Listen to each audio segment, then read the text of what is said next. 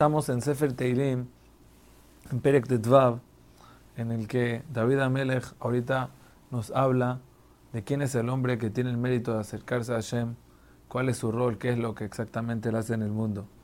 Dice Mismole David, Hashem, mi agurbe oleja, ¿quién es el que puede habitar en tu carpa? O sea, ¿quién se puede acercar a ti? Mishkon Barcocheja, en el monte del Arabait.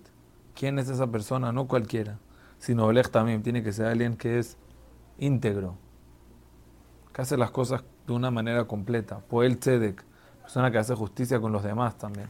ver el que habla verdades hasta en su corazón, tiene una verdad interna que lo dirige.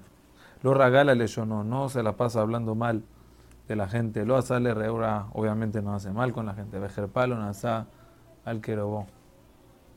Y dice que tampoco lo se aguantó las cosas malas que hacen sus familiares. A veces hay algunos que hacen justicia con todos, pero cuando es alguien de un familiar, ahí no se meten.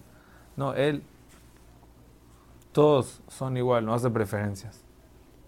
Nivze, Benab ni más, una persona que es, es verdad que él respeta a todos, pero la persona que es Nivze, Benab ni más, en sus ojos es abominado, una persona que es, que es despreciado, que es apto de ser despreciado. Entonces, él en verdad lo desprecia. Vetirá Hashem a los temerosos de Hashem, a él sí los honra. Ishbal Arab también si hizo un juramento que le hace mal, igualmente lo cumple, no lo cambia. No presta con ribit, caspolo natamenesh, shohad al quiero la caja, no recibe soborno. O sea, una persona así nunca será quebrado, porque es una persona apta para acercarse a Hashem. Y como dice Rashi, lo mot leolam, no va a caer por siempre. Es decir, a veces caen, a veces esas personas también caen, pero lo mot leolam, su caída es una caída eh, de un momento algo, un tiempo, ok, pero después se va a volver, Hashem lo va a volver a levantar.